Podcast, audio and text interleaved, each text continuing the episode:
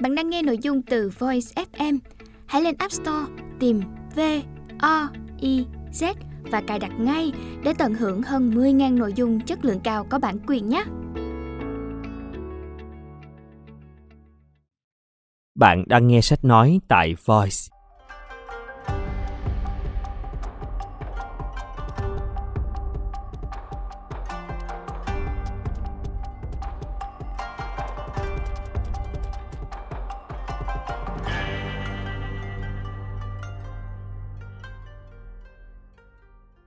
Mời các bạn lắng nghe quyển sách Sói và gia vị, tập 1, tác giả Hasekura Isuna, bản dịch của Thái Phúc thuộc công ty cổ phần sách Thái Hà, đơn vị ủy thác bản quyền Kadokawa Corporation thông qua Japan Uni Agency và Skill Christ Agency. Giọng đọc Thanh Toàn Chương mở đầu Ở ngôi làng này, khi những bông lúa chín vàng ươm ngã nghiêng trong gió thoảng, người ta lại bảo nhau rằng có một con sói vừa chạy ngang qua. Bởi lẽ, hình ảnh những thân cây lúa mì đung đưa trên ruộng rất dễ khiến người ta liên tưởng tới một con sói đang chạy lao đi. Khi trời nổi cơn gió lớn và cây lúa bị thổi rạp xuống, người ta bảo đó là do sói đã đạp lên thân cây. Khi mùa màng chẳng may thất bát người ta đổ tại sói đã ăn hết lúa mì. Cách nói ví von này cũng thú vị, đồng thời cũng mang lại không ít phiền toái. Tuy thế, gần đây, nó đã trở thành một kiểu thành ngữ phổ biến và chẳng còn mấy ai nhắc đến với sự kính sợ và thân thuộc như ngày xưa nữa. Mặc dù bầu trời thu phía trên những cọng lúa mì đung đưa kia vẫn không hề thay đổi trong suốt mấy trăm năm nhưng bên dưới khung trời đó vạn vật thật sự đã đổi dời những người nông dân cần mẫn chăm bón cho đồng ruộng ở đây thọ lắm cũng chỉ khoảng 70. Ngần ấy thế kỷ đã trôi qua, nếu không có gì thay đổi thì cũng không ổn. Có lẽ vì thế nên họ không cần phải tôn trọng cái giao ước cổ xưa đó làm gì nữa. Cô nghĩ thầm. Dù thế nào thì nơi này cũng không còn cần đến cô nữa rặng núi nhô lên từ phía đông, khiến những đám mây lơ lửng bên trên ngôi làng trôi dạt về phía bắc. Nhìn khung cảnh này, cô lại nhớ tới quê nhà của mình, vùng đất ở khuất xa sau những đám mây lững lờ trôi kia. Và rồi thở dài. Dời ánh mắt từ phía bầu trời xuống đồng ruộng, cô lại chăm chăm nhìn chiếc đuôi mỹ lệ đang phe phẩy ngay dưới mũi. Chẳng còn việc gì khác hay ho hơn để làm cô đành chạy chuốt cho nó vậy. Bầu trời thu vẫn cao vút và rất đổi trong xanh. Một mùa gặt mới lại tới, một bầy sói lại chạy qua cánh đồng. Hết chương mở đầu.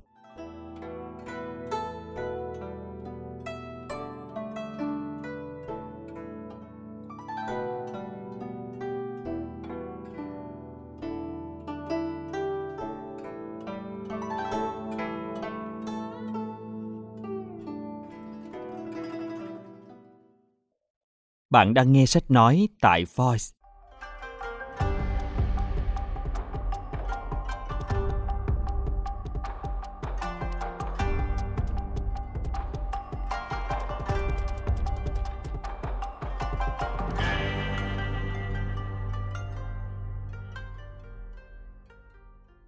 Chương 1 Đây là cái cuối cùng rồi nhỉ? Vậy là vừa đủ 70 tấm lông. Cảm ơn mọi người nhiều. Này, sao lại khách sáo thế? Anh là người duy nhất chịu tới tận chỗ núi non hẻo lánh này. Lawrence à, tôi là người nói cảm ơn mới phải chứ. À, nhưng bù lại cho công sức bỏ ra, thì tôi lại nhận về những tấm lông thượng hạng mà. Chắc chắn tôi sẽ còn trở lại. Sau khi cuộc trao đổi thường lệ kết thúc, Lawrence kịp ra khỏi làng trước 5 giờ sáng. Khi anh rời đi, mặt trời chỉ vừa mới ló dạng còn lúc xuống núi và tới vùng đồng bằng này thì đã là giữa trưa. Thời tiết hôm nay rất tuyệt. Chẳng có lấy một ngọn gió heo mây nào.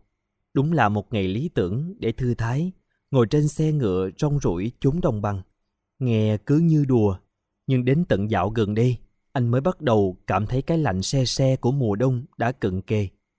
Tính ra thì đây, đã là năm thứ bảy anh theo nghiệp thương nhân và cũng là cái xuân xanh thứ 25 của anh rồi.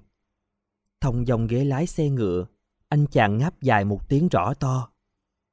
Quanh đây chẳng có lấy một thân cây ngọn cỏ nào có thể tính là to cao. Vậy nên tầm mắt của anh có thể vươn xa tích tắp. Và khi nó vươn xa tới cực đại, anh lờ mờ thấy bóng dáng của tu viện, một công trình được xây cách đây vài năm về trước. Anh không rõ tên quý tộc trẻ nào lại đi nương náu ở chốn xa xôi hẻo lánh này. Nhưng phải nói kiến trúc bằng đá của tòa nhà vô cùng nguy nga tráng lệ. Thậm chí, nó còn có cả một cánh cổng bằng thép nữa. Lores nhớ trong ấy có khoảng 20 tu sĩ trú ngụ. Bên trong cũng sắp xỉ từng ấy nô bộc phục vụ cho những tu sĩ này. Khi tu viện vừa được xây dựng, Lawrence tưởng rằng đây sẽ là một nguồn khách hàng mới và đầy tiềm năng. Nhưng rồi những tu sĩ kia rốt cuộc vẫn có thể duy trì nhu yếu phẩm thường ngày mà không cần phải tuyển mộ một thương nhân độc lập nào. Vậy nên giấc mộng của anh cũng cứ thế mà tan thành mây khói. Phải thừa nhận rằng các tu sĩ sống rất thanh đạm. Họ có ruộng và tự lo việc cày cấy được. Thế nên trao đổi buôn bán với họ cũng chẳng lời lãi gì. Đã thế, họ còn có xu hướng chèo kéo bạn quyên góp rồi công đức đủ kiểu. Thậm chí còn có tư tưởng quỵt tiền hàng nữa. Nếu chỉ tính tới những giao dịch cơ bản, họ là những đối tác còn tồi tệ hơn cả phường trộm cướp chính tông. Nói vậy thôi, chưa vẫn có những lúc buôn bán với họ cũng có lợi lắm. Thế cho nên Lawrence nhìn về phía tu viện với đôi chút tiếc nuối. Nhưng sau đó anh chợt nheo mắt lại. Từ hướng tu viện, anh thấy có người đang phải tay gọi. Cái gì thế nhỉ? Hình dáng đó trông không giống một nô bộc chút nào. Họ thường mặc những bộ đồ màu nâu tối trong khi người đang phải tay kia lại khoác trên mình bộ quần áo màu lông chuột giờ mà tiến lại chỗ đó thì thế nào cũng gặp phiền toái nhưng mà lờ hắn ta đi, rất có thể sẽ khiến mọi chuyện sau này càng thêm phần nghiêm trọng không còn cách nào khác, lawrence bèn miễn cưỡng thúc ngựa đi tới có vẻ như đã nhận ra rằng lawrence đang tiến tới nên người đó không vẫy tay nữa nhưng hắn ta cũng chẳng thèm mảy may cất bước lại gần. Chắc là hắn ta muốn đợi xe tới. Đây không phải là lần đầu anh gặp một người theo phe giáo hội, tỏ ra kiêu ngạo như thế này. Đành chịu vậy. Lúc này, Lawrence cũng không hơi đâu mà để bụng những chuyện nhỏ nhặt. Khi gần tới chỗ tu viện và bóng dáng của người vừa vẫy gọi cũng dần hiện rõ, Lawrence bất giác lẩm bẩm. Một hiệp sĩ.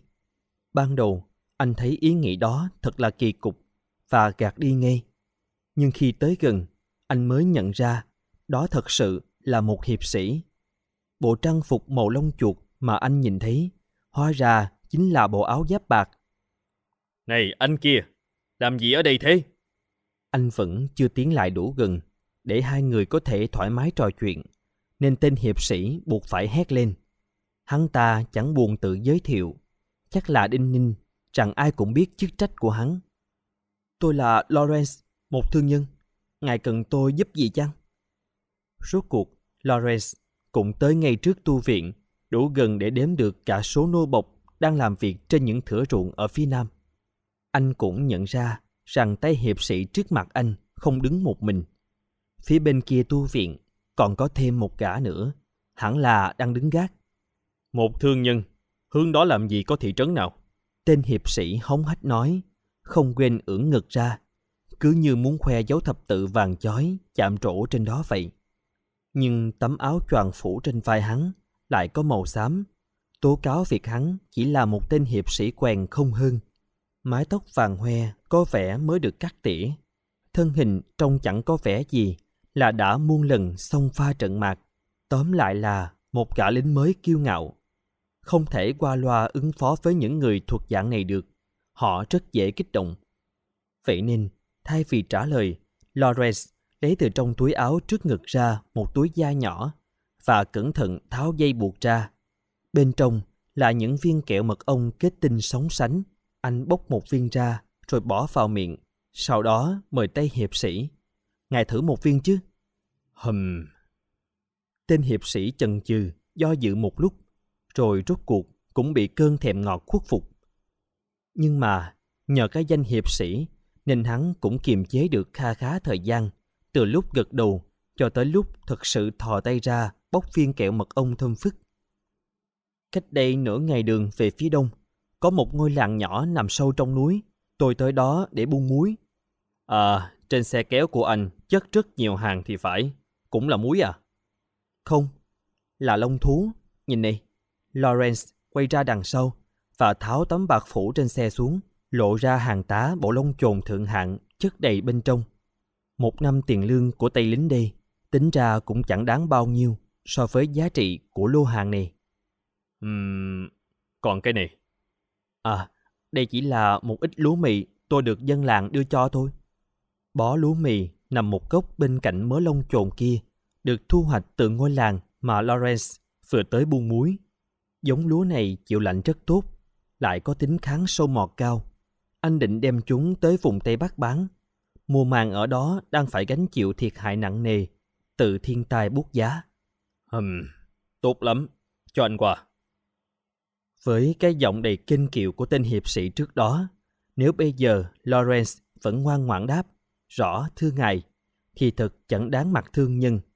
Cố tình giơ cái túi ra, Lawrence quay mặt về phía tên hiệp sĩ. Có chuyện gì vậy ngài? Mọi khi đâu có hiệp sĩ nào đứng gác ở đây. Tên hiệp sĩ trẻ nhíu mày ngạc nhiên trước câu hỏi của anh và những nếp nhăn trên trán lại càng hiện rõ khi hắn liếc nhìn túi kẹo mật ong. Hắn ta bị dụ rồi. Lawrence tháo hẳn dây buộc túi ra và lại bóc thêm một viên kẹo khác để đưa cho hiệp sĩ. Uhm, ngon lắm, cảm ơn. Gã này cũng biết điều đấy. Lawrence cúi đầu cảm tạ, kèm theo đó là nụ cười đậm chất thương nhân. Những tu sĩ ở đây nghe phong thanh rằng có một lễ hội dị đoan lớn sắp được tổ chức. Chính vì vậy nên an ninh đang được tăng cường xích sao. Anh có biết tin gì về lễ hội này không? Nếu nghe xong lời giải thích kia mà để lộ chút thất vọng nào trên mặt thì gọi anh là một tay diễn kịch hạng ba đã là quá rộng rãi rồi. Thế nên Lawrence chẳng để lộ gì khác ngoài vẻ chán nản tự nặng ra và đáp. Tiếc quá, tôi chẳng biết gì cả. Dĩ nhiên, đây là một lời nói dối bự tổ chẳng, nhưng tránh làm sao được khi mà thông tin hắn có là hoàn toàn sai bét. Có lẽ nó thực sự được tổ chức bí mật rồi. Đám dị giáo đều rặt một lũ giáo hoạt cả mà. Ý nghĩ của hắn cũng khá ngộ nghĩnh đấy. Nhưng Lawrence cũng chỉ gật đầu hưởng ứng, rồi đánh xe rời đi. Tây hiệp sĩ cũng gật đầu và cảm ơn một lần nữa vì món kẹo mật ong. Tất nhiên là chỗ kẹo đó ngon tuyệt rồi. Phần lớn lương lậu của hiệp sĩ cấp thấp đều đổ hết vào trang bị và tiền thuê trọ. Thậm chí một tay thợ sửa giày học hóa cho những kẻ ngoại đạo. Cũng vì thế mà những vụ xung đột giữa các nhà khoa học tự nhiên cùng các nhà thần học trong thành phố là chuyện cơm bữa. Cái thời mà giáo hội có thể cưỡng ép người dân phục tùng vô điều kiện đã trở thành dĩ vãng rồi. Địa vị vững chắc của giáo hội đã bắt đầu sụp đổ. Dù người dân thành phố không ai nói ra, nhưng tất cả đều đang dần dần nhận thấy. Trên thực tế, dạo gần đây, giáo hoàng đã phải đệ trình lên quốc vương của nhiều nước để xin viện trợ do các khoản thu từ thuế tôn giáo tụt hẳn so với mức dự kiến và không thể bù đắp đủ cho phí tổn tu sửa đại thần điện. Nếu là 10 năm trước thì đây sẽ là chuyện cười lố bịch nhất trần đời. Chính vì lý do trên mà giáo hội đang làm đủ mọi cách để có thể lấy lại được quyền uy xưa. Kiểu này lại khó làm ăn rồi đi. Lawrence cười khổ, bốc thêm một viên kẹo khác bỏ vào miệng. Khi Lawrence đến được vùng đồng bằng, thì sắc vàng đã nhuộm cả phương trời phía tây. Rực rỡ hơn cả những bông lúa trên đồng. Những cánh chim ngoài xa giờ chỉ còn là những chấm tròn tí hon. Tất cả đều đang lặn lội trên đường về tổ. Còn dàn đồng ca ếch ộp thì tự thưởng cho mình bằng những khúc ru ca vang lên khắp mọi nơi. Có vẻ như các thửa ruộng lúa mì hầu hết đã được cặt, vậy nên lễ hội mùa sẽ được tổ chức sớm thôi. Có khi nghỉ mốt đã bắt đầu rồi cũng nên. Trải rộng trước mắt Lawrence là những cánh đồng lúa mì phì nhiêu và là niềm tự hào của làng Baslo. Vụ mùa càng bội thu thì người dân càng khá giả. Thêm vào đó, vị quý tộc cai quản mảnh đất này, bá tước Erendorf, là một người nổi tiếng lập dị trong vùng. Ông rất thích làm việc đồng án, vậy nên không có gì lạ khi lễ hội này được ông đích thân hậu thuẫn. Để rồi năm nào nó cũng đầy ấp men rượu và tiếng ca. Tiếc thay, vì người ngoài không được phép, nên Lawrence chưa một lần được tham gia lễ hội ấy. Xin chào! Lawrence phải gọi một bác nông dân ở ngoài gốc một thửa ruộng. Ông đang lái một chiếc xe kéo chất đầy lúa mì và tất cả đều chính vàng ươm. Những kẻ đầu cơ vào lúa mì này có thể thở phào nhẹ nhõm được rồi. Sao thế? Ông có thể cho tôi biết Yare hiện đang ở đâu không? Lawrence hỏi. À, Yare đang ở đằng kia kìa. Thấy đám đông đang tụ tập bên ấy không? Là thửa ruộng đó đó. Năm nay toàn thanh niên trai tráng tụ tập bên ấy. Thu hoạch chậm quá, nên thế nào người ở ruộng ấy cũng trở thành hồ lô của năm nay cho xem. Bác nông dân vui vẻ nói, trên khuôn mặt rám nắng đó là nụ cười rạng rỡ. Nụ cười chất phát này là thứ mà một tay thương lái sẽ chẳng bao giờ có được. Lawrence cảm ơn bác nông dân bằng nụ cười thương nhân chuyên nghiệp nhất mình có được, rồi thúc ngựa về phía Yare. Đúng như bác nông dân nói, ở đằng ấy có một đám đông đang túm tụm lại trong một phạm vi nhất định và đang hò hét gì đó. Có vẻ như họ đang trêu chọc một vài người vẫn còn đang làm việc trên đồng. Nhưng không phải là muốn nhạo báng sự chậm trễ của họ đâu. Việc này chẳng qua chỉ là một phần của lễ hội thôi. Thông thả đi tới chỗ đám đông. Lores nghe rõ tiếng họ reo hò. Có sói, có sói, sói ở đằng kia kìa. Ai sẽ là người cuối cùng và tóm được con sói? Ai, ai, ai? Dân làng nhau nhau lên, nét mặt ai cũng vui mừng phấn khởi, trông cứ như đã chết choáng say. Không ai để ý tới Lawrence, vừa mới dừng chiếc xe ngựa ở phía sau. Cái mà họ đang hào hứng gọi là sói kia, thực ra không phải là một con sói. Nếu mà là sói thật thì ở đây đã chẳng ai cười nổi rồi. Sói là vị thần của mùa màng, và theo như truyền thuyết của làng kể lại, thì nó lẫn trốn ở trong bó lúa cuối cùng chưa bị gặt. Ai cắt được bó lúa đó xuống sẽ bị thần sói nhập, chuyện là thế đấy. Bó cuối cùng đi, cẩn thận đấy, đừng cắt quá nhiều. Tham lam quá hồ lô sẽ chạy mất đi. Ai, ai sẽ bắt được sói? Là Yare, Yare, Yare, Yare. Lawrence nhảy khỏi xe ngựa, nhìn xuyên qua đám đông và thấy Yare đã cắt được bó lúa mì cuối cùng. Khuôn mặt của chàng trai đen nhẽm bởi đất cát và mồ hôi.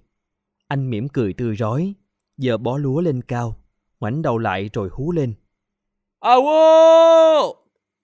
Là holo, holo, holo, holo. Awo Thằng sói holo ở đây, thần sói holo ở đây. Bắt nó lại, bắt lại nhanh lên.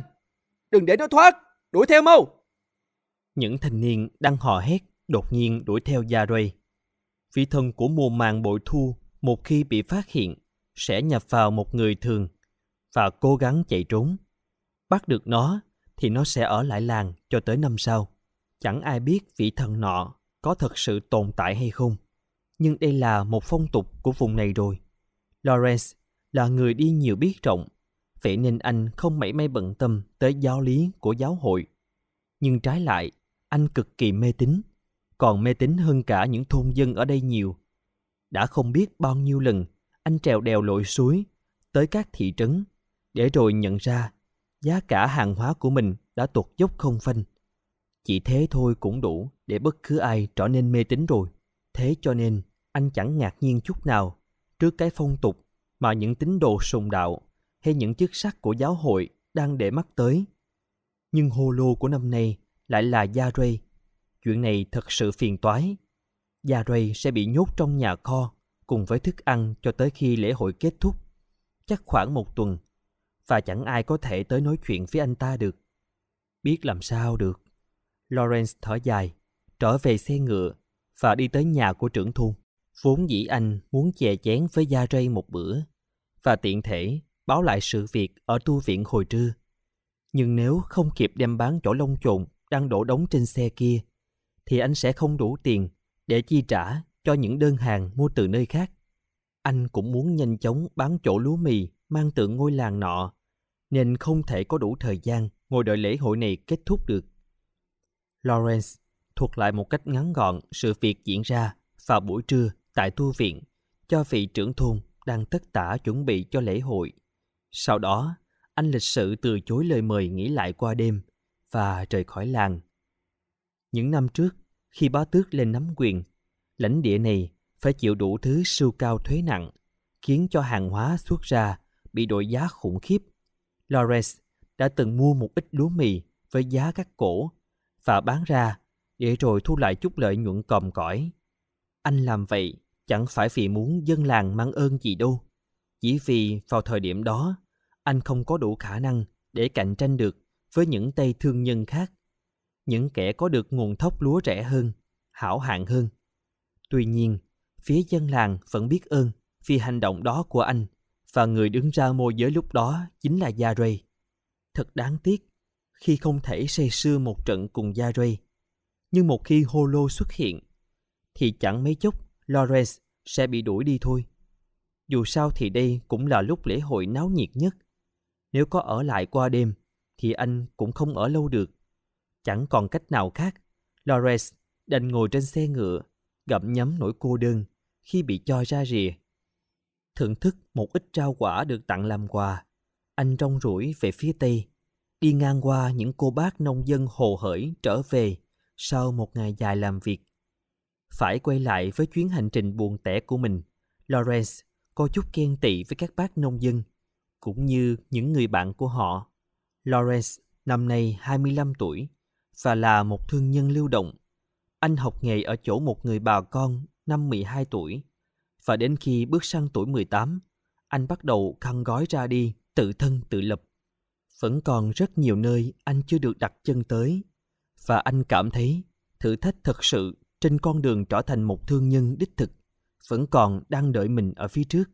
Cũng giống như biết bao thương nhân lưu động khác, giấc mộng của anh là tích góp đủ tiền vốn để mở một cửa tiệm trong thị trấn. Nhưng giấc mơ ấy vẫn còn xa vời lắm. Nếu anh có thể chớp lấy được thời cơ thuận lợi nào đó thì may ra. Nhưng phiền một nỗi là những cơ hội đó hầu hết đều bị những tay thương nhân máu mặt hơn phun tiền cướp hết. Lại có một vấn đề khác. Anh luôn phải chuyên chở hàng đống hàng hóa qua lại giữa những miền quê để có thể điều đặn trả các khoản nợ của mình. Vậy nên, dù anh có nhìn thấu được một cơ hội tiềm năng, thì anh cũng không đủ điều kiện để nắm bắt. Với một thương nhân lưu động, thì điều đó chỉ là hoa trong gương, trăng dưới nước, mãi chẳng thể nào chạm tới. Lawrence ngẩng đầu lên nhìn phần trăng tròn tuyệt đẹp rồi thở dài. Dạo gần đây, anh nhận ra tần suất của những tiếng thở dài càng lúc càng tăng. Không biết có phải là di chứng sau bao nhiêu năm tất tả ngày đêm buôn bán, hay là do gần đây anh cũng kiếm được chút đỉnh và bắt đầu lo nghĩ nhiều hơn cho tương lai. Thêm vào đó, thay vì nghĩ tới những thứ như chủ nợ, hạn trả tiền hay làm sao để tới được thị trấn tiếp theo càng sớm càng tốt, anh lại để những suy nghĩ vẩn vơ liên tục ùa về, đặc biệt là về những người anh gặp trong những chuyến đi của mình. Anh nghĩ về những thương nhân anh quen biết khi thường xuyên tạt qua một thị trấn nào đó, về những thôn dân anh kết thân tại những điểm bán buôn anh đi qua trong chuyến hành trình, về cô hầu gái anh trót yêu trong một dịp nghỉ chân dài ngày tại nhà trọ chờ bão tuyết tan, vân vân và vân vân. Nói tóm lại, anh càng lúc càng muốn có một người bạn đồng hành. Khát khao đó có thể nói là căn bệnh nghề nghiệp ác tính của các thương nhân. Những người dành phần lớn thời gian trong năm ngồi một mình trên xe ngựa, nhưng phải đến dạo gần đây anh mới bắt đầu cảm nhận rõ rệt.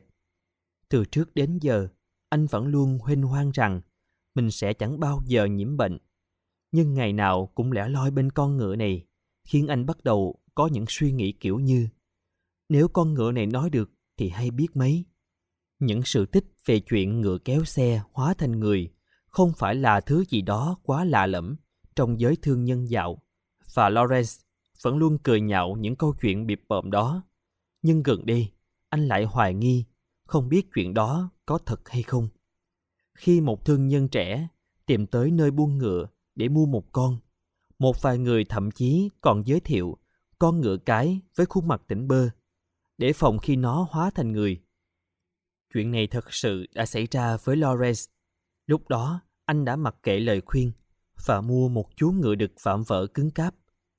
Đó chính là chú ngựa đang cần mẫn kéo xe ở phía trước.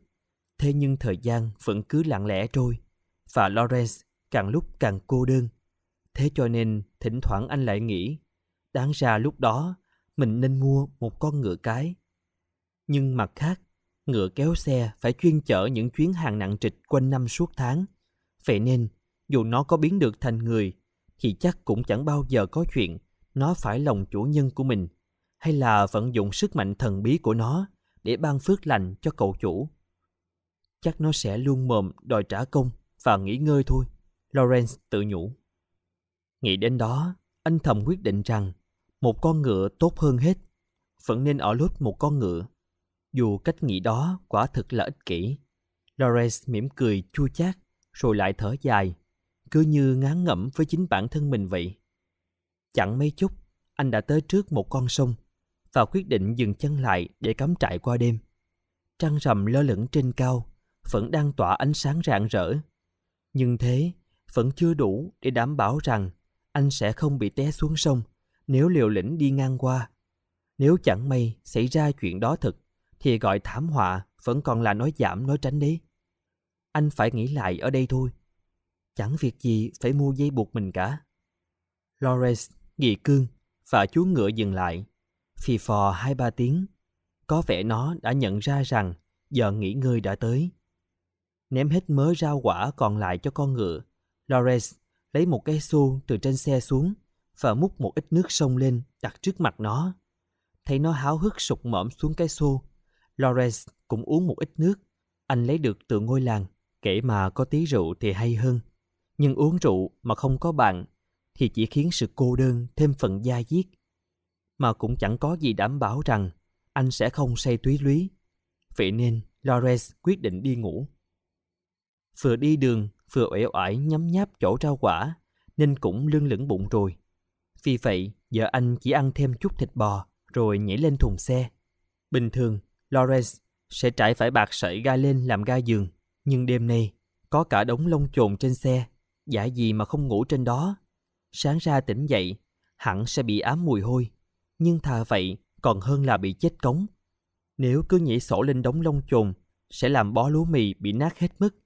Thế cho nên, anh vẫn lực tấm vải bạc ra khỏi thùng xe để lấy chỗ dẹp bó lúa sang một bên. Và sau đó, nếu không vì sự khó tin quá đuổi của khung cảnh trước mặt, thì chắc Lawrence đã hét toán lên rồi. Có vẻ như anh có một vị khách không mời ở đây. Này, Lawrence không rõ giọng nói của mình đã bật ra được khỏi cổ họng chưa.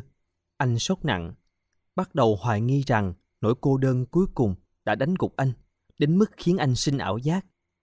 Nhưng dù đã lắc đầu rồi dụi mắt, hình ảnh vị khách vẫn chưa biến mất. Cô gái xinh đẹp tuyệt trần ấy đang ngủ thật ngon, thật say sưa, khiến bất cứ ai cũng cảm thấy tội lỗi nếu phải đánh thức cô dậy. Này, cô kia! Suốt cuộc, Lawrence cũng hoàng hùng và lên tiếng gọi. Anh muốn hỏi xem điều gì đã khiến cho một người lạ lại đi trèo lên xe của anh và ngủ như thế. Một trong những tình huống tồi tệ nhất là đây là một cô gái bỏ nhà chạy trốn khỏi làng và anh chẳng muốn vơ lấy cái phiền phức đó chút nào. Ừm... Cô gái yếu ớt giờ mới phản ứng lại. Đôi mắt của cô vẫn khép hờ, giọng nói ngọt ngào tới mức có thể khiến anh chàng thương nhân tội nghiệp của chúng ta, kẻ trước giờ chỉ biết tới mấy chốn nhà thổ trong thành phố, như muốn ngất liệm đi. Mặc dù chỉ là một thiếu nữ trẻ tuổi, nhưng cô ấy lại sở hữu sức quyến rũ kinh người. Cô nép mình ở đó, giữa những tấm lông chồn, tắm mình trong ánh trăng. Lawrence nuốt xuống một ngụm nước bọt trước khi não bộ bắt đầu hoạt động trở lại. Cô ấy xinh đẹp tới nhường này cơ mà. Nếu chẳng may cô là gái bán hoa, thì không biết một lần chạm vào người sẽ khiến anh phải vét bao nhiêu tiền cho đủ đây. Tính toán về phương diện kinh tế là thần dược an thần hữu hiệu hơn bất cứ bài kinh cầu nguyện nào. Lawrence ngay lập tức lấy lại phong thái thường nhật và lên giọng. Này, cô kia, cô đang làm gì trong xe của người khác thế? Cô gái vẫn không có phản ứng gì. Bực mình vì cô nàng cứ ngủ say như chết. Lawrence túm lấy một bộ lông mà cô đang lấy làm gối kê đầu và giật mạnh ra. Không còn chỗ tựa, đầu cô đụng vào sàn và sau đó tiếng cào nhầu khó chịu vang lên. Anh đang định tiếp tục lên giọng quở trách, nhưng rồi lại sững người.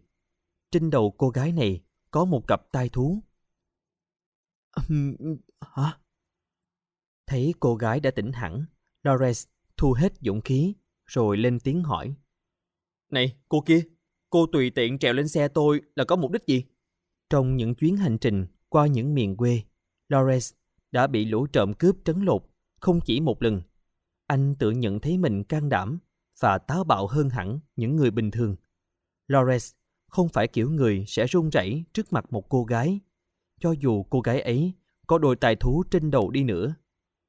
Cô gái kia vẫn không hề đáp lại. Tuy nhiên lần này, Lawrence không lên giọng tra hỏi nữa. Đó là vì cô ấy đang từ từ thức giấc, mà trên người chẳng có một mảnh vải nào che thân. Thật sự là xinh đẹp đến không thốt nên lời. Dưới vầng trăng tròn vành vạnh, mái tóc cô ấy mềm mượt như dải lụa tơ tầm, rủ xuống hai bờ vai như một tấm áo choàng sang quý. Những lọn tóc vương trên cổ và vai cô vạch nên một đường thẳng tuyệt mỹ, đủ để khiến những bức họa vẽ Đức Mẹ Đồng Trinh Maria kiệt xuất nhất cũng phải cúi mình xấu hổ. Hai cánh tay kia trông thanh mảnh như thể được tạc ra từ băng tuyết. Và giữa thân thể không chút tỳ vết đó là gò bồng đào nhỏ nhắn, tinh xảo tới mức khiến người ta dễ lầm tưởng rằng nó được đúc chạm từ một chất liệu nào đó chứ không phải là da thịt phàm trần. Nơi đó tỏa ra một mùi hương căng tràn sức sống, cứ như thể ẩn trong cái thứ đầy mê hoặc đó là muôn ngàn hơi ấm vậy.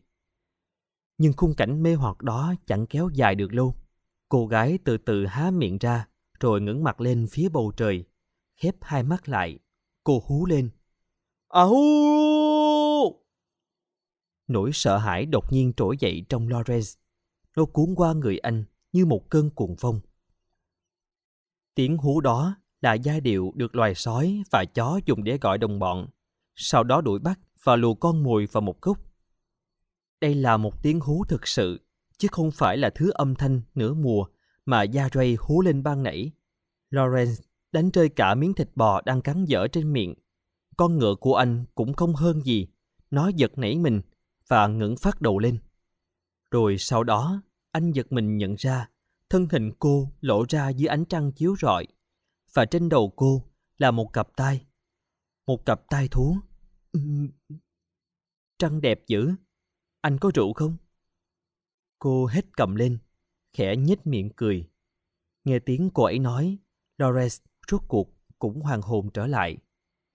Trước mặt anh không phải chó, cũng chẳng phải sói, chỉ là một cô gái xinh đẹp với đôi tai thú mà thôi. Tôi chẳng có giọt rượu nào sất. Mà cô là ai? Tại sao lại ngủ trong xe tôi? Cô sắp bị đem ra thị trấn bán nên bỏ chạy à? Lawrence hóng hết hết mức có thể, nhưng cô gái chẳng mảy may dao động. Cái gì? Anh không có rượu à? Thức ăn thì sao? Trời ạ, à, lãng phí thế. Cô gái hờ hững nói, mũi giật giật. Cô nhìn miếng thịt bò Lawrence đánh rơi băng nảy, lượm nó lên rồi cho vào miệng. Khi cô nhai ngấu nghiến, Lawrence thấy rõ hai chiếc răng nanh bén nhọn ló ra. Cô là ma quỷ hay sao? Anh hỏi, đưa tay tìm con dao bạc dắt bên hông. Là một thương nhân lưu động, Lawrence thường xuyên phải quy đổi một lượng lớn tiền tệ. Thế nên, anh thường sẽ lưu trữ tiền của mình dưới dạng vật phẩm. Con dao bạc này chính là một món như thế. Và bạc cũng là thứ kim loại trứ danh, với sức mạnh thần thánh chuyên để trừ tà. Tuy nhiên, khi Lawrence đặt tay lên trụy thủ rồi hỏi, cô gái cứ nhìn chăm chăm vào anh, rồi bất giác chợt cười phá lên. Giờ tôi lại là một con quỷ á. Cô cười ha hả, miệng há to quá nên miếng thịt lại rớt ra. Cô ấy thật sự đáng yêu tới mức khiến anh buông mọi phòng bị. Hai chiếc răng nanh đó chỉ khiến cô thêm muôn phần quyến rũ mà thôi. Tuy nhiên, bị cười nhạo như vậy thì Lawrence chẳng thoải mái chút nào. Có, có gì đáng cười sao? À, tất nhiên rồi. đây thực sự là lần đầu tiên tôi bị gọi là một con quỷ đó. Vẫn còn đang cười khúc khích, cô gái lại lượm miếng thịt lên và ăn tiếp. Cô thật sự có răng nanh, lại thêm cả đôi tai đó nữa. Thế là đủ để kết luận cô không phải là người thường. Vậy tóm lại cô là... Tôi á? Bộ tôi đang nói chuyện với người khác à? Con ngựa biết đâu đấy. Khi Lawrence rút chủy thủ ra, nụ cười của cô gái cũng biến mất. Đôi mắt màu hổ phách nhúm chút sắc đỏ của cô nheo lại. Tôi hỏi cô là cái thứ gì? Giờ lại còn rút dao đe dọa tôi nữa à? Sao lại thô lỗ thế chứ? Cái gì? Hmm, à, ra vậy. Tôi đã trốn thoát thành công. Xin lỗi nhé. Tôi quên bán mất. Cô gái mỉm cười và nói, một nụ cười hết mực ngây thơ và quyến rũ. Lawrence không hề lung lạc trước nụ cười đó. Tuy nhiên, anh vẫn cảm thấy một người con trai mà lại chỉ mũi dao về phía một cô gái như vậy thì quá mức khó coi. Vậy nên anh bèn cất nó đi. Tôi tên là Holo. Đã lâu rồi tôi chưa quay lại hình dạng này. Nhưng, dạ, xem ra vẫn ổn. Khi cô gái nhìn lại một lượt thân thể mình với vẻ hài lòng, thì Lawrence lại quá nhập tâm vào nửa đầu của câu nói, làm anh bỏ lỡ mất nữa sao? Holo? Uhm, Holo? Một cái tên đẹp đó. Lawrence đã đi rất nhiều nơi, ghé qua rất nhiều vùng đất, nhưng chỉ có duy nhất một nơi mà anh từng nghe qua cái tên đó. Và đó chính là vị thần mùa vụ của làng Baslo. Trùng hợp thật, tôi cũng biết một người tên là Holo. Cô gái này quả là gan dạ khi dám dùng tên của một vị thần. Nhưng ít nhất, giờ anh cũng chắc chắn rằng cô ấy tới từ làng Baslo. Có lẽ vì đôi tai và cặp trăng nanh đó mà cô bị gia đình giấu đi và bí mật nuôi nấng. Thế cho nên, khi nãy mới có câu trốn thoát thành công. Lawrence đã từng nghe kể về những đứa trẻ dị thường này. Họ gọi chúng là những đứa trẻ ma quỷ, bị yêu quái nhập vào khi vừa mới sinh ra. Nếu giáo hội phát hiện ra những đứa trẻ này, thì chúng, cùng với gia đình của mình, sẽ bị đóng cọc thiêu sống vì mang tội thờ phụng ma quỷ. Thế nên những đứa trẻ, nếu không bị bỏ hoang trên núi, thì cũng được nuôi nấng trong bí mật. Nhưng đây là lần đầu tiên Lawrence thật sự thấy một đứa trẻ như vậy. Từ trước tới nay, anh vẫn luôn mặc định rằng tất cả bọn họ đều sẽ cục sút đáng tẩm. Nhưng chỉ dựa vào ngoại hình thôi, thì cô gái này thậm chí xứng đáng được gọi là nữ thần. Ô hô, tôi thì lại chưa từng gặp ai có tên giống mình hết nha. Kẻ đó ở đâu vậy? Nhìn cô gái gặm miếng thịt mà anh chẳng tìm thấy điểm nào khả nghi. Rất có thể do bị giam hãm quá lâu nên cô thật sự tin rằng mình là một vị thần cũng nên. Đó là tên của vị thần mùa vụ trong vùng này. Cô có phải là vị thần đó không thế?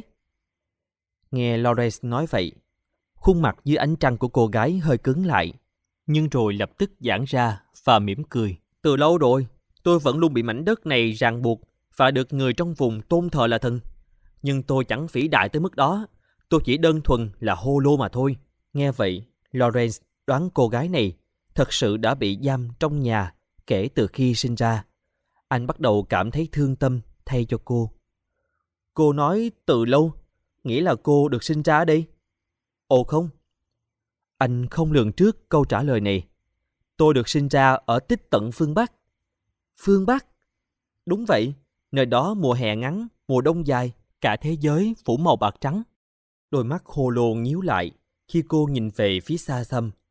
Trông không giống như đang nói dối. Cái vẻ hoài niệm về phương Bắc đó quá đổi tự nhiên, không thể nào là đóng kịch được.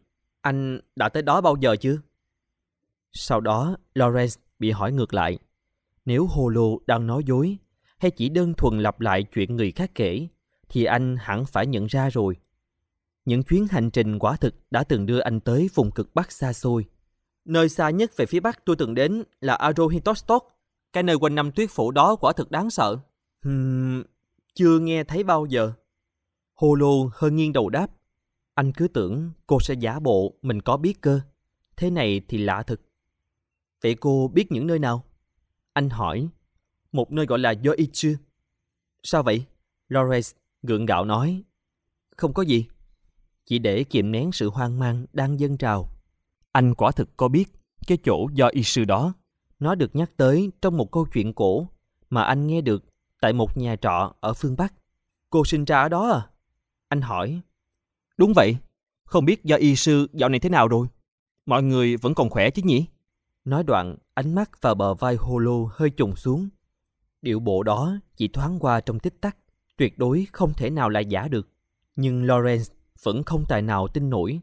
Dù sao thì, theo những gì anh được kể, thị trấn do y sư đó đã bị tàn phá bởi một đàn quỷ gấu cách đây 600 năm rồi. Cô còn nhớ nơi nào khác không? Uhm, cũng đã mấy thế kỷ rồi. À, Niohira. Ở đó có một thị trấn tên là Niohira. Một thị trấn kỳ lạ, có cả suối nước nóng. Tôi rất hay tắm ở đó. Ở Niohira vẫn còn nhiều suối nước nóng tồn tại cho tới ngày nay, trở thành tụ điểm mà quý tộc hoàng gia nước ngoài cũng thường xuyên ghé chân. Nhưng liệu có bao nhiêu người ở vùng này biết được sự tồn tại của nó đi? Chẳng để tâm tới Lawrence đang chìm trong cơn mơ màng. Hồ lô nói với vẻ thư thái, cứ như đang đắm mình trong làn nước nóng. Rồi đột nhiên cô ấy hắt hơi một cái. Đến đây, Lawrence cũng mới chợt nhận ra rằng nãy giờ Holo lô vẫn đang trần như nhộng. Hừm, tôi thì chẳng ngại phải khoác lốt người, nhưng mà công nhận là lạnh thật, ít lông quá. Holo lô cười cười, rồi lại rút vào trong đống lông trùng. Nhìn thấy vậy, Lawrence cũng phải bật cười. Tuy nhiên, vẫn còn vài chuyện khiến anh bận tâm. Thế nên anh bèn phải hỏi tiếp. Khi nãy cô có nói về lốt này lốt nọ, nghĩa là gì vậy? Hồ lô ló đầu ra khỏi đống lông chồn và đáp. Thì nói sao là vậy? Đã lâu rồi tôi chưa về lại hình dạng con người. Sao? Dễ thương chứ? Cô mỉm cười nói. Lawrence hoàn toàn đồng ý. Nhưng anh vẫn phải ráng giữ vẻ nghiêm túc trên mặt và trả lời. Không thể phủ nhận rằng cô nàng này có thể dễ dàng khiến anh mất đi vẻ điềm tĩnh.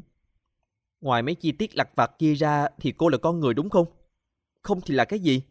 Một con chó biến thành người, giống như mấy câu chuyện về ngựa hóa người phóng. Holo đứng dậy, dường như hơi tức tối, quay lưng về phía anh chàng. Cô ngoái đầu lại và bình tĩnh đáp. Nhìn hai tay và đuôi của tôi, anh chắc hẳn phải nhận ra ngay tôi là một con sói cao quý. Những người bạn sói khác của tôi, muôn thú ở trong rừng, cũng như tất cả những thôn dân trong làng đều biết tới tôi. Phần chớp đuôi màu trắng là niềm tự hào của tôi. Mọi người đều cất lời tán dương khi được nhìn thấy nó. Đôi tay tôi có thể dự báo trước mọi điềm gỡ, nhận ra mọi lời nói dối. Và tôi đã không biết bao nhiêu lần cứu bạn mình khỏi những mối hiểm nguy. Khi người ta nhắc tới hiện giả sói của Do Ichu, thì đó chỉ có thể là tôi chứ chẳng phải ai khác. Hô lô khịt mũi đầy tự hào, nhưng rồi nhớ ra trời đang lạnh, thế là lại rút vào trong những tấm lông. Lawrence ngẩng người, đi liền với hình ảnh lõa thể xinh đẹp của Holo. Chiếc đuôi của cô quả thực đang ngoe ngoại cử động. Không chỉ có tai sói, cô ấy có cả đuôi nữa. Lawrence nhớ lại tiếng tru ban nãy. Đó là tiếng tru của một con sói thực thụ, không lẫn đi đâu được. Vậy chẳng lẽ đây thực sự là Holo, vị thần sói của mùa vụ? Không, không thể nào. Lawrence tự lẩm bẩm với chính mình và đánh giá lại Hô lô một lượt. Cô ấy thì lại chẳng để ý gì đến anh. Hai mắt cô nheo lại trong đống lông trùng ấm áp. Thế này thì giống mèo hơn chứ nhỉ? Nhưng đó không phải là vấn đề cần quan tâm. Holo có phải là người hay không? Đây mới là điều cần xác minh. Việc giáo hội phát hiện ra những người bị cho là quỷ ám dựa vào diện mạo cũng không phải là vô căn cứ. Những người này, bởi trong thân thể họ có những ác quỷ hay linh hồn trú ngụ là nguyên nhân thường xuyên của các tai ương. Chính vì thế, giáo hội mới tuyên truyền rộng rãi hình phạt thiêu sống trên cọc dành cho họ. Nhưng nếu Hồ Lô thực sự là một con thú biến hình, y như trong những câu chuyện cổ, cô ấy có khi lại đem tới may mắn hay phép màu cũng nên. Quả thực, nếu cô ấy là Hồ Lô, vị thần mùa vụ, thì những người buôn thóc tìm đâu cho được một bạn đồng hành tốt hơn chứ. Lawrence hướng sự chú ý trở lại phía Holo. Holo phải không? Ừ. Cô nói cô là sói. Đúng vậy đó. Nhưng cô chỉ có mỗi tai và đuôi sói. Nếu cô thật sự là một con sói biến hình, cô phải quay về được nguyên dạng sói chứ nhỉ? Holo ngẩn ra trước những lời Lawrence nói. Mãi một lúc sau, cô mới hiểu ra. Ồ, Ý anh là muốn tôi biến lại thành sói đúng không? Lawrence gật đầu thừa nhận. Nhưng thực ra anh cũng khá bất ngờ. Anh cứ tưởng cô sẽ tỏ ra bối rối là nói dối thẳng thừng cơ. Trái lại, cô chỉ đơn thuần tỏ ra khó chịu. Vẻ cấu bẳn đó có sức thuyết phục hơn hẳn lời nói dối vụng về mà anh những tưởng cô sẽ nói nhằm bao biện rằng mình có thể hóa sói.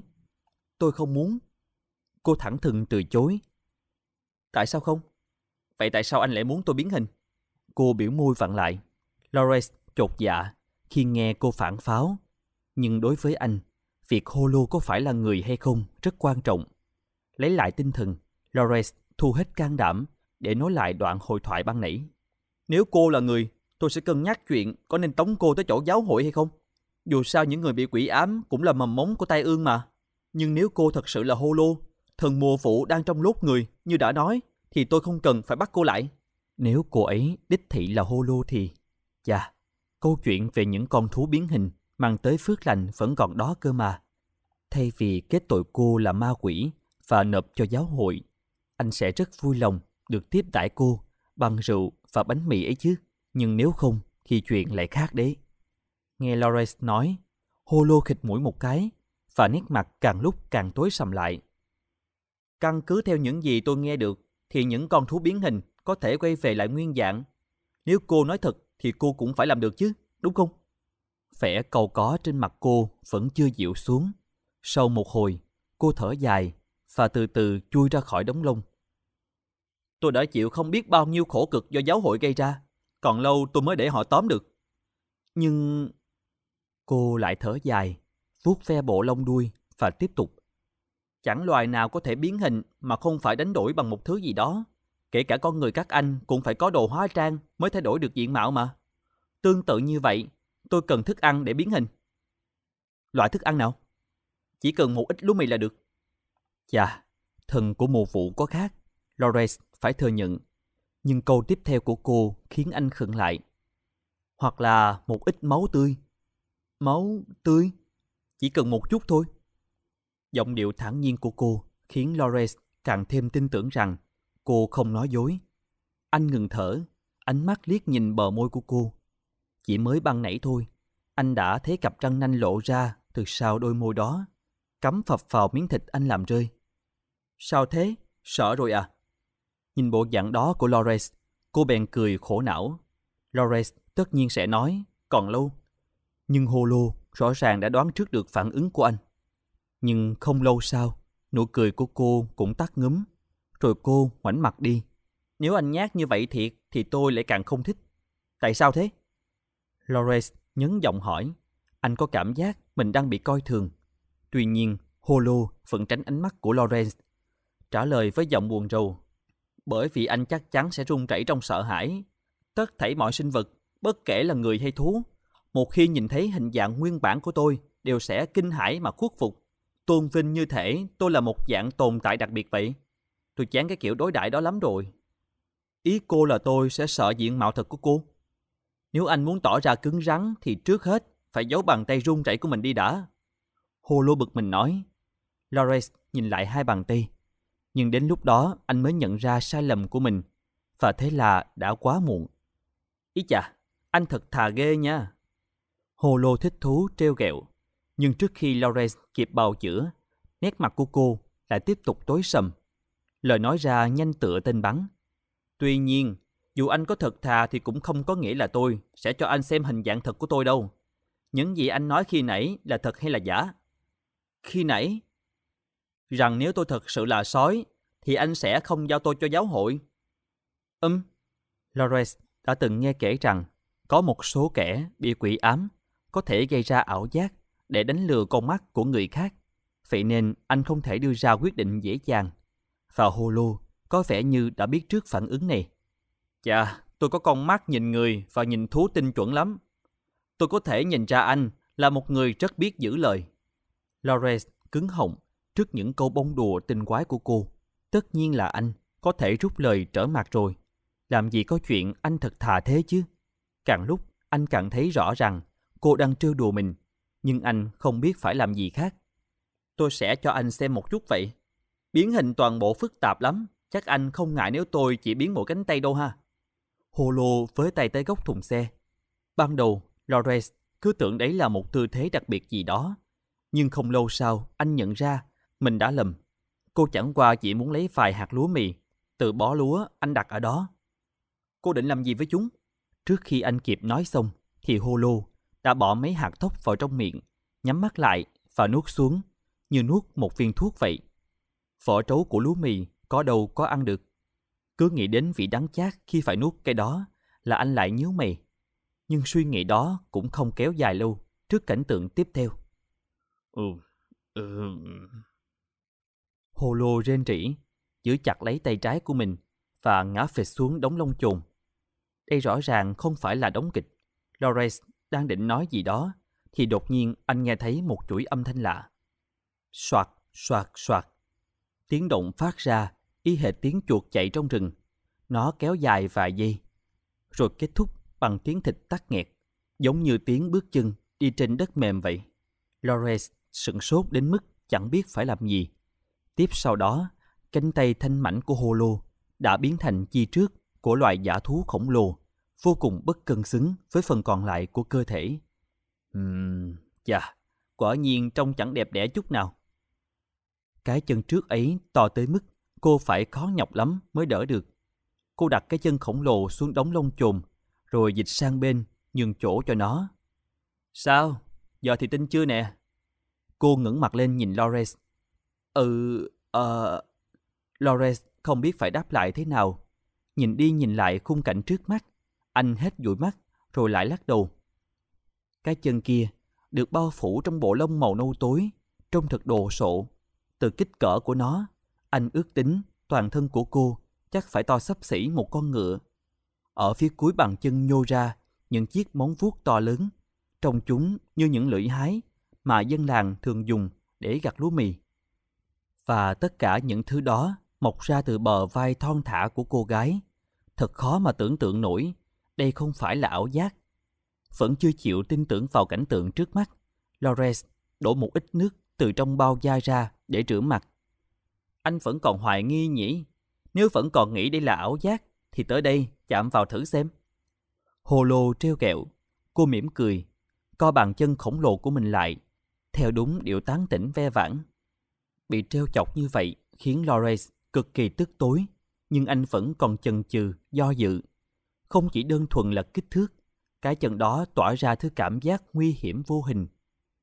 Chỉ là chân sói thôi, mình đã từng buôn bán cả chân rồng cơ mà. Thế này thì đã là gì? Lawrence tự nhủ thầm. Anh thấy khó chịu trước sự hèn nhát của mình. Và ngay trước khi cánh tay anh kịp chạm tới. Ồ! Holo như nhớ ra gì đó. Lawrence liền rụt tay lại. Có, có chuyện gì thế? Ừm, ồ không, không có gì. Đừng ngạc nhiên thế chứ. Bị trả lời với giọng điệu như vậy, đã sợ hãi, nay lại còn thêm xấu hổ. Lawrence càng lúc càng trở nên giận dữ trước cái mà anh coi là thất bại của cánh đàn ông. Gắng sức bình tĩnh lại, Lawrence lại vươn tay ra một lần nữa. Thế rốt cuộc là có chuyện gì? Ừm... Um... Holo ngước nhìn Lawrence, rồi nhu mì đáp. Xin hãy nhẹ nhàng với em nhé. Thế cô bỗng dưng tỏ ra triều mến như vậy. Lawrence không kìm được, liền đứng sững trong giây lát. Anh nhìn cô, và cô cũng nhìn anh, mà cười toe toét. Anh thực ra cũng đáng yêu ghê ha. Lawrence không đáp lại. Anh đang mãi xem xem bằng tay mình vừa chạm vào cái gì. Tất nhiên là anh khó chịu trước cái giọng điệu cợt nhã của cô rồi. Nhưng ngoài ra, vẫn còn một lý do khác khiến anh không đáp lại. Đó chính là vì thứ anh đang trực tiếp chạm vào. Cái chân thú mọc ra từ vai holo, có bộ khung xương dày và cứng cáp như một nhánh cây to, bao quanh là những bắp thịt, có thể khiến bất cứ tay lính nào cũng phải ghen tị bọc lại trong lớp lông rậm rạp màu nâu sẫm phủ kín từ bờ vai tới tận lòng bàn chân. Mỗi một đệm thịt trên bàn chân đó đều to như một lát bánh mì chưa cắt. Phương ra, từ đầu những ngón chân mềm mại màu hồng kia là những cặp vuốt công công hình lưỡi hái. Cái chân đã rắn chắc kinh khủng rồi, nhưng những móng vuốt kia lại càng khó tin hơn. Ngoài việc không nóng mà cũng chẳng lạnh, khác hẳn với móng vuốt của động vật, chúng còn mang tới cho Lawrence cảm giác rùng mình ấn lạnh, như thể đó không phải là thứ mình nên chạm tay vào. Nuốt nước bọt xuống, anh lẩm bẩm. Cô thật sự là một vị thần sao? Thần thánh gì chứ? Nhìn chân trước của tôi là anh đủ biết mà. Tôi chỉ đơn thuần to lớn hơn những người bạn của mình thôi. To hơn và thông minh hơn. Tôi là Holo, hiền giả sói Holo. Cô gái tự tin gọi mình là hiền giả, nhìn Lawrence bằng ánh mắt đầy tự hào. Rõ ràng chỉ là một cô nàng trẻ tuổi tinh nghịch, không hơn. Nhưng khí chất tỏa ra từ chiếc chân thú kia không phải là thứ mà một loài động vật bình thường có thể sở hữu. Đây hoàn toàn không phải là vấn đề về kích cỡ. Sao?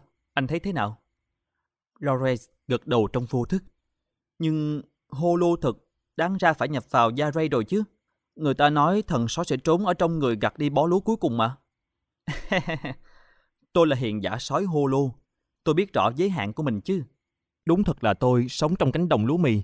Không có chúng, tôi không thể sống nổi. Việc tôi trốn ở trong bó lúa cuối cùng chưa bị gặt cũng đúng nốt. Và bình thường thì tôi không thể trốn khỏi đó được.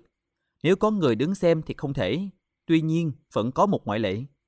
Lawrence yên lặng lắng nghe cô giải thích, trong lòng thầm ấn tượng với cách kể liến thoáng của cô.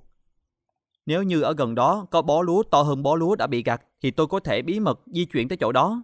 Chính vì vậy nên dân làng mới nói với nhau rằng, nếu gặt quá tham lam, ngươi sẽ không tóm được vị thần mùa vụ và nó sẽ trốn mất. Lawrence nhìn lại thùng xe của mình và đột nhiên hiểu ra, ở trên đó có một bó lúa mì lớn, chính là thứ anh nhận được từ ngôi làng bên trong núi. Chuyện là vậy đó, gọi anh là vị cứu tinh của tôi cũng không sai. Nếu anh không ở đó thì tôi đã không trốn được. Mặc dù khó mà tin được những lời đó, nhưng Lawrence cũng bị thuyết phục thêm đôi chút khi nhìn cảnh hồ lô nốt thêm vài hạt thóc nữa và biến bàn tay trở về bình thường. Tuy nhiên, lúc hồ lô nói việc cứu tinh, cô tỏ ra chán ghét ra mặt, thế nên Lawrence quyết định trả đũa lại. Có lẽ tôi nên mang bó lúa mì này về lại làng thôi. Nếu không có vị thần mùa vụ thì dân làng sẽ gặp rắc rối lớn mất. Dù sao tôi cũng kết thân với Yaray và những người khác tại làng Baslu đã lâu. Tôi sao nỡ nhìn cảnh họ gặp khốn khó chứ. Anh bịa chuyện mà không chớp mắt lấy một cái. Nhưng càng nghĩ anh lại càng thấy có lý. Nếu hô lô này thật sự là hô lô, thì chẳng phải mọi người trong làng sẽ phải chịu cảnh vụ mùa thất bát sao? Tuy nhiên, những suy nghĩ đó cũng biến mất chỉ trong chớp mắt. Hồ lô đang chăm chăm nhìn anh với vẻ mặt như vừa bị phản bội. Anh, anh đang đùa đúng không? Vẻ mỏng manh yếu đuối đột nhiên xuất hiện, khiến anh chàng thương nhân tội nghiệp của chúng ta không kịp trở tay. Khó nói lắm. Lawrence đáp một cách mơ hồ, cố gắng lấp liếm sự mâu thuẫn trong lòng và kéo dài thêm chút thời gian. Dù đã cố lấp đầy tâm trí bằng những suy nghĩ khác, nhưng nó chỉ khiến trái tim anh thêm phần khó chịu. Lawrence rất lo lắng. Nếu Hồ Lô thật sự đúng là thần mùa vụ theo như lời cô nói, thì tốt nhất là anh nên đưa cô trở về làng, quen thân với làng Baslow đã lâu. Anh thật sự không muốn họ gặp chuyện không may. Thế nhưng khi nhìn Holo, anh thấy sự hiên ngang ban nãy đã hoàn toàn biến mất. Cô cúi nhìn xuống dưới, e dè sợ sệt như những cô công chúa chờ hiệp sĩ đến cứu. Lawrence cau mày và tự hỏi chính mình. Mình có nên đưa cô gái này về làng, dù bản thân cô ấy rõ ràng là không muốn hay không? Nếu cô thật sự là Holo thì sao? Hai câu hỏi ấy liên tục giằng co trong đầu anh, khiến anh phát óc suy nghĩ mà mồ hôi lạnh túa ra không ngừng. Ngay sau đó, anh cảm thấy dường như có ai đó nhìn mình.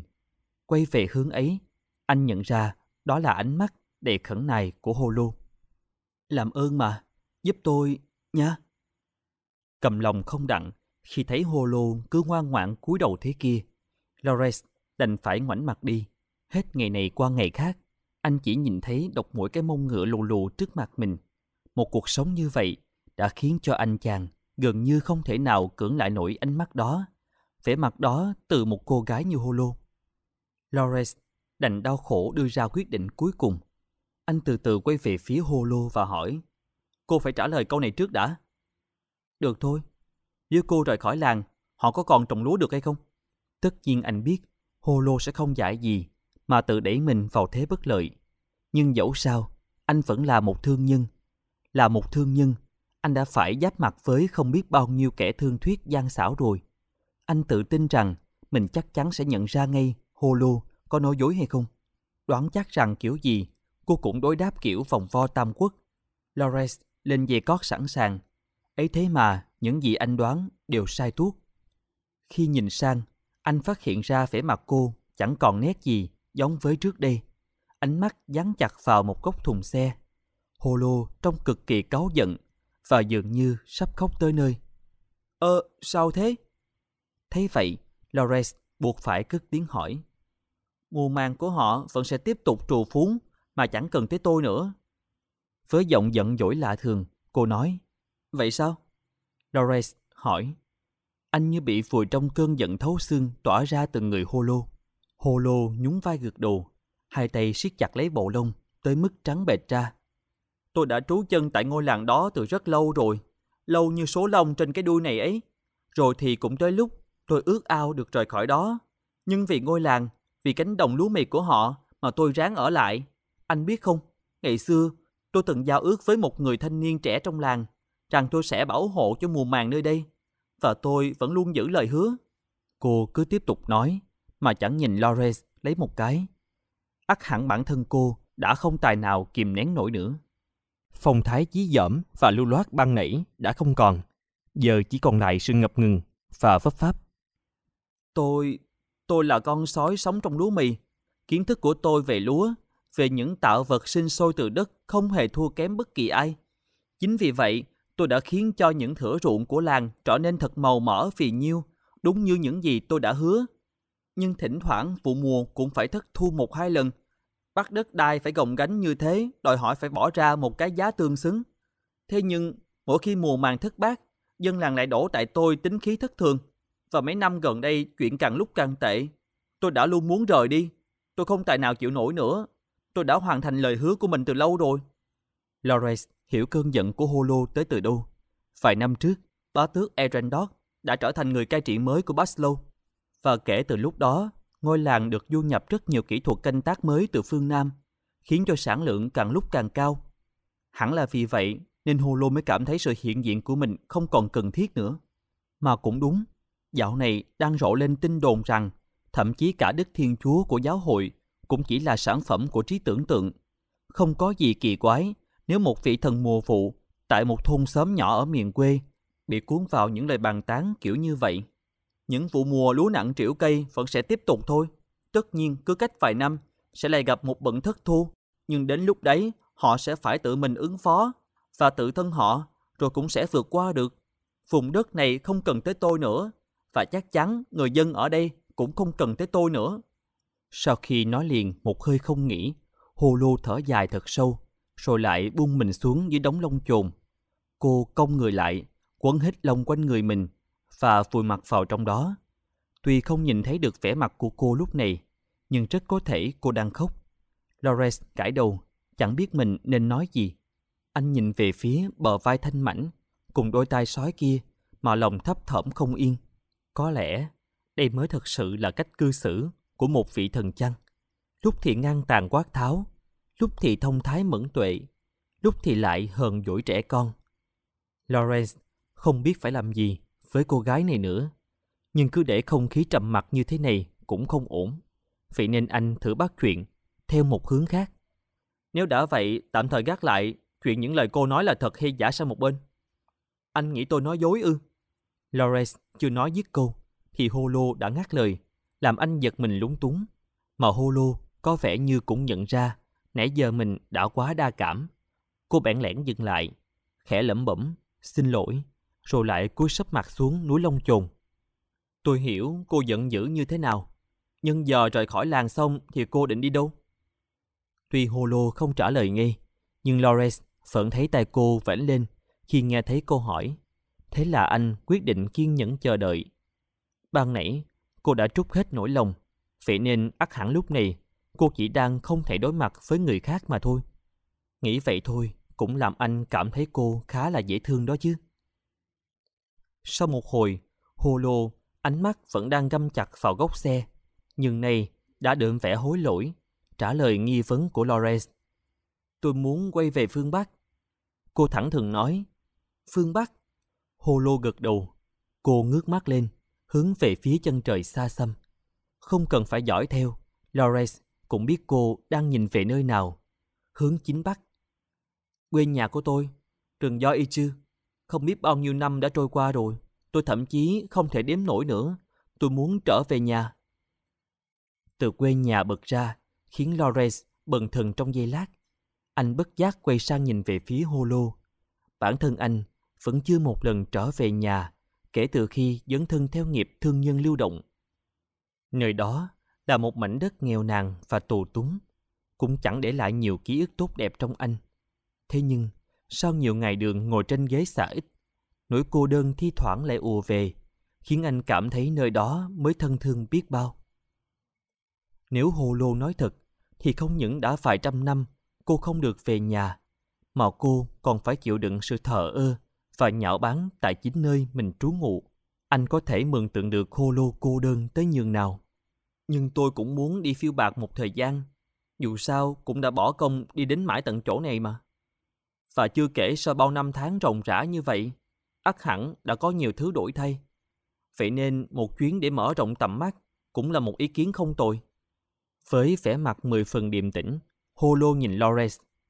Nếu như anh không đưa bó lúa mì về Baslow, cũng không giao nộp tôi cho giáo hội, thì tôi mong sẽ được đồng hành cùng anh trong một thời gian. Anh là thương nhân lưu động đúng không?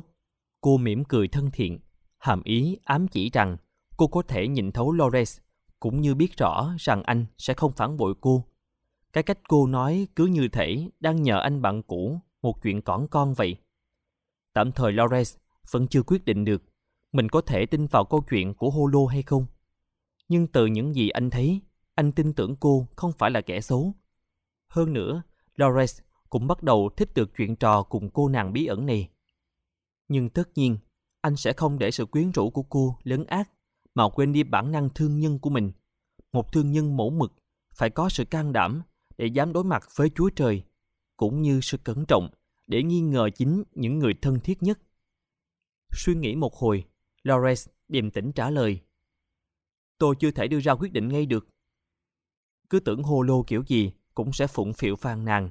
Nhưng thay vào đó, cô lại gật đầu đồng ý. Xem ra, anh đã quá xem nhẹ cô rồi. Ừ, cẩn trọng không bao giờ là thừa. Nhưng tôi chưa từng đánh giá sai ai bao giờ. Tôi không tin anh lại là người lạnh lùng đến mức bỏ mặt người khác đâu. Linh cảm của sói mà. Hồ lô nói, nụ cười tinh quái nở trên môi. Sau đó, cô lại nhẽ bổ vào trong đống lông chồn. Vẻ tối tăm ảm đạm ban nãy đã biến đi đâu mất. Có vẻ như đây là lời tuyên bố. Hôm nay nói chuyện tới đây thôi. Thấy Hồ Lô lại một lần nữa nắm thế chủ động trong cuộc nói chuyện. Lawrence chỉ còn biết nhìn cô mà cười khổ. Đúng lúc này, anh thấy đôi tay cô giật giật, rồi cô ló đầu ra và nhìn anh. Và tất nhiên anh sẽ không bắt tôi ngủ bên ngoài ha. Cô biết thừa rằng Lawrence sẽ không bao giờ làm vậy. Lawrence chỉ còn biết nhún vai, còn Holo thì phá lên cười khanh khách, rồi lại rụt đầu vào. Thấy cảnh này, Lawrence thật sự hoài nghi, không biết chuyện ban nãy có phải là do cô đóng kịch hay không. Cứ như thể cô đang cố đóng vai nàng công chúa bị giam cầm vậy. Tuy nhiên, anh không tin rằng sự bất mãn khi nói về ngôi làng và khát vọng trở về cố hương của cô đều là giả dối. Và nếu chúng là thật, thì anh buộc phải thừa nhận rằng cô là hô lô thứ thiệt. Bởi vì một cô gái bị quỷ ám đơn thuần chắc chắn không thể bị ra được những thứ đó. Lawrence thở dài thường thực, nhận ra rằng có suy nghĩ thêm cũng chẳng tìm ra được đáp án nào mới mẻ hơn. Thế là anh quyết định gạt những lo âu vướng bận để sang ngày mai tính. Những tấm lông mà hô lô trùm lên để nằm kia vốn là của Lawrence. Vậy nên thật buồn cười nếu chủ nhân của chúng lại phải đi ngủ trên ghế xà ít. Kêu cô nhích sang một bên, anh cũng chui tọt vào bên trong núi lông trùng. Từ đằng sau, anh nghe rõ từng nhịp thở khe khẽ của Holo. Dù miệng bảo là chưa, thế nhưng trong lòng Lawrence đã quyết định rồi. Chỉ cần sáng ngày mai, Holo không cưỡng hàng của anh rồi bỏ trốn, thì anh sẽ đồng ý đi cùng cô. Anh không nghĩ cô gái kia lại có thể thuộc phường trộm cướp, nhưng nếu đó là sự thật, chắc cô sẽ chẳng ngại ngừng gì mà không thó hết cả thùng hàng. Ngày mai sẽ rất đáng trông đợi đây. Dù sao, đây là lần đầu tiên sau một quãng thời gian dài, anh mới ngủ cạnh người khác. Hương thơm thoang thoảng tỏa ra từ khắp người cô, xua tan hết thảy thứ mùi nồng nặc ám vào những tấm lông, mang tới một cảm giác thật thoải mái. Con ngựa thở dài một tiếng, cứ như đọc được hết các suy nghĩ đơn thuần trong đầu Lawrence. Có lẽ loài ngựa thật sự hiểu tiếng người, chẳng qua chúng không thích nói ra thôi. Lawrence ủ rũ cười và nhắm mắt lại. Hôm sau, trời vừa tảng sáng thì Lawrence đã tỉnh giấc. Như bao thương nhân khác, anh luôn gắn dậy sớm để đảm bảo mình có thể thu được tối đa lợi nhuận trong ngày. Tuy nhiên, khi anh mở mắt ra và đón lấy sương mai, Hồ Lô đã tỉnh giấc từ bao giờ. Cô ngồi cạnh anh và đang lục lọi gì đó. Trong tích tắc anh tự hỏi, chẳng lẽ tất cả những cảm nhận của anh về cô đều là sai lầm? Nhưng nếu thật vậy, thì cô ta quả là trơ tráo. ngẩng đầu lên và ngoái ra sau nhìn, anh mới biết nãy giờ cô đang lục tìm quần áo trong đống đồ đạc của anh. Và giờ thì đang buộc dây giày. Này, cái đó là của tôi mà. Dẫu không thể coi đây là hành vi trộm cắp thật sự. Thế nhưng, dù có là thần đi nữa, thì cũng không được tự tiện lục lọi đồ đạc của người khác như vậy. Nghe thấy tiếng Lawrence, Holo quay đầu lại, nhưng trên mặt cô chẳng gợn lên tí ti ăn năn hối cải nào. Hừm, ồ, anh dậy rồi à? Anh thấy sao? Hợp với tôi không? Cô giang tay ra và hỏi một cách vô tư lự. Không những không ân hận, có vẻ như cô còn đang tự hào. Thấy cô như vậy, hình ảnh hô lô bối rối ngày hôm qua tan biến, tựa như một giấc mộng. Và có vẻ như hô lô thật sự, người anh phải đương đầu từ nay về sau, chính là cô gái ngang ngược và kênh kiệu này. Tình cờ thay, bộ quần áo mà cô đang mặc lúc này chính là bộ xịn nhất mà Lawrence có.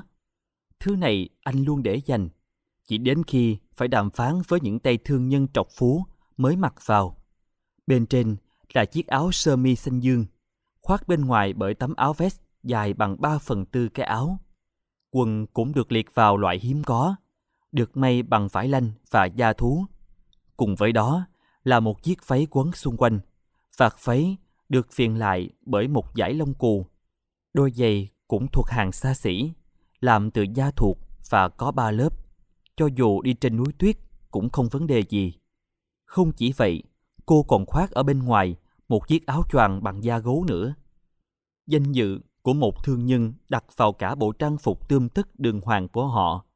Để mua những thứ này, Lawrence đã phải tích góp dần dần ngay từ lúc còn học việc và mất tới 10 năm anh mới mua được bộ quần áo này.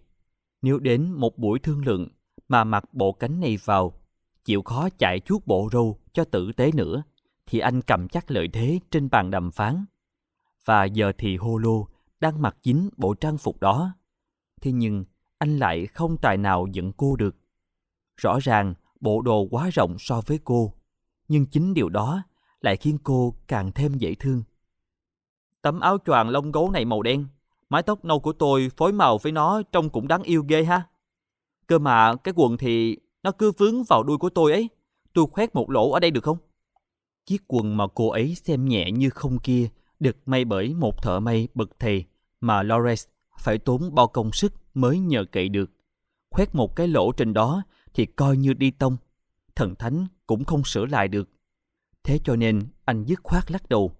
Hừm, chà, cũng may là nó khá rộng. Tôi sẽ tự tìm cách xử lý vậy. Có vẻ như Holo không mảy may nghi ngờ rằng anh sẽ bắt cô cởi bộ đồ ra. Tất nhiên, Lawrence không nghĩ cô sẽ mặc quần áo của anh mà bỏ đi. Nhưng anh vẫn để mắt canh chừng. Dù sao thì bộ cánh ấy, nếu mang tới thành phố bán, cũng sẽ kiếm được kha khá. Anh quả nhiên là một thương nhân không sai vào đâu được. Chỉ nhìn mặt anh là tôi biết tổng anh đang lo sợ cái gì rồi. Holo mỉm cười và nói. Cô nhẹ nhàng nhảy từ trên thùng xe xuống. Động tác của cô tự nhiên và từ tốn hết mực, khiến anh thậm chí còn không phản ứng gì. Nếu giờ chẳng may cô bỏ chạy thì anh cũng khó mà đuổi theo được. Cũng có thể anh không phản ứng là vì anh tin tưởng rằng cô sẽ không chạy trốn. Tôi sẽ không bỏ trốn đâu. Nếu muốn vậy thì tôi đã đi từ lâu rồi. Lawrence liếc nhìn bó lúa mì ở trên thùng xe, rồi lại nhìn Holo đang mỉm cười. Cô cởi tấm áo choàng lông gấu ra, rồi ném trả lại thùng xe. Tất nhiên là chiếc áo choàng quá to so với cô, vì nó vốn được may để vừa vặn với chiều cao của Lawrence. Cô ấy thậm chí còn nhỏ con hơn so với những gì anh thấy hôm qua. Hẳn là do lúc đó chỉ có ánh trăng lờ mờ soi sáng. Dù đúng là Lawrence cũng thuộc diện cao ráo thật, thế nhưng việc hô lô thấp hơn anh tới hai cái đầu là đủ thấy cô nhỏ bé ra sao. Sau đó, trong lúc kiểm tra, xem những món phục trang khác có vừa không, Hồ Lô nói thẳng, không một chút khách sáo. Vậy tôi muốn đồng hành với anh, được không? Cô mỉm cười, nhưng đó không phải là nụ cười cầu tài xu nịnh. Nếu cô định nịnh nọt thì anh đã có cớ để từ chối rồi. Nhưng đó chỉ đơn thuần là một nụ cười hạnh phúc. Lawrence khẽ thở dài. Ít nhất thì cô cũng không phải là kẻ trộm. Có lẽ vậy, anh vẫn chưa thể thôi cảnh giác được. Nhưng cho cô đi theo chắc cũng không vấn đề gì. Giờ mà để cô ấy đi, thì nỗi cô đơn kéo dài đằng đẵng của anh chỉ càng thêm da diết mà thôi. Đây hẳn là định mệnh rồi, tốt thôi. Lawrence nói. Holo trông chẳng có vẻ gì là quá đổi vui sướng cả. Cô vẫn chỉ mỉm cười. Nhưng cô phải tự biết lo cho bản thân đấy. Cuộc sống của thương nhân không dễ chịu gì đâu. Hy vọng là thần mùa phụ cũng có thể đem lại một mùa bội thu cho ví tiền của tôi. Tôi không trơ trẽn tới mức ngồi không đâu. Tôi là hiền giả sói Holo. Tôi có niềm kiêu hãnh của riêng mình chứ. Holo rầu rĩ nói. Nhưng Lawrence cũng chẳng ngờ nghệch tới mức tin rằng vẻ giận dỗi trẻ con ấy không phải là giả tạo. Quả nhiên, ngay sau đó, cô cười khúc khích. Mặc dù con sói kiêu hãnh hôm qua đã để anh thấy cảnh tượng không được kiêu hãnh cho lắm. Cô tự giễu, cứ như vẻ ngượng ngùng này mới chính là cảm xúc thật sự của mình. Dù sao thì rất vui được gặp anh. Ờ... Uh...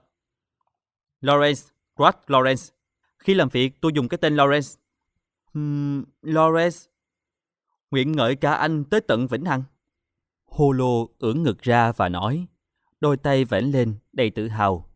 Cô ấy trông nghiêm túc đến kỳ quặc, khó mà phân biệt được cô đang dở tính trẻ con hay là láo cá nữa. Tính khí cô thất thường như tiết trời trên núi vậy. Có vẻ như tâm trạng sáng nắng chiều mưa này là một phần trong tính tình ma mảnh của cô. Lawrence cân nhắc lại quyết định lần cuối, rồi chìa tay ra phía thùng xe. Đây là bằng chứng cho thấy anh đã công nhận cô là bạn đồng hành của mình. Hồ lô cũng nhoẻn miệng cười và nắm lấy tay anh. Bàn tay nhỏ nhắn, ấm áp của một cô gái. À, mà trời sắp mưa đó, chúng ta nên đi nhanh thôi. Cái... Ờ, cô phải nói sớm hơn chứ. Lawrence la toán lên, to tới mức khiến con ngựa phải giật mình. Đêm hôm qua, không hề có bất kỳ dấu hiệu gì báo trước trời sẽ mưa. Nhưng giờ, nhìn lại bầu trời, anh thấy mây đen quả thực đã bắt đầu kéo tới. Hồ lô cười khoái trá khi thấy anh hối hả dọn đồ, chuẩn bị lên đường. Cô gái thoăn thoát nhảy lên chiếc xe ngựa. Chỉ cần nhìn cách cô sửa sang đống lông thú thành chỗ ngủ thành thạo như thế này là đủ thấy cô khéo léo hơn hẳn mấy đứa học việc mặc bún ra sữa. Hôm nay xong lại vợ chứng ẩm ương rồi. Tốt nhất là anh nên đi thêm một đoạn rồi hẳn qua sông. Sau khi Lawrence đánh thức con ngựa, thu dọn thùng xô và nắm lấy dây cương. Hồ lô cũng chen lên ngồi cạnh anh trên ghế xà ít. Bằng ghế ngồi một người thì quá rộng, nhưng ngồi hai người thì lại hơi chật. Nhưng với tiết trời se se lạnh như thế này, cái hơi chật kia hóa ra lại vừa vặn. Khi ngựa hí dài một tiếng, chuyến hành trình kỳ lạ của hai người cũng bắt đầu. Hết chương 1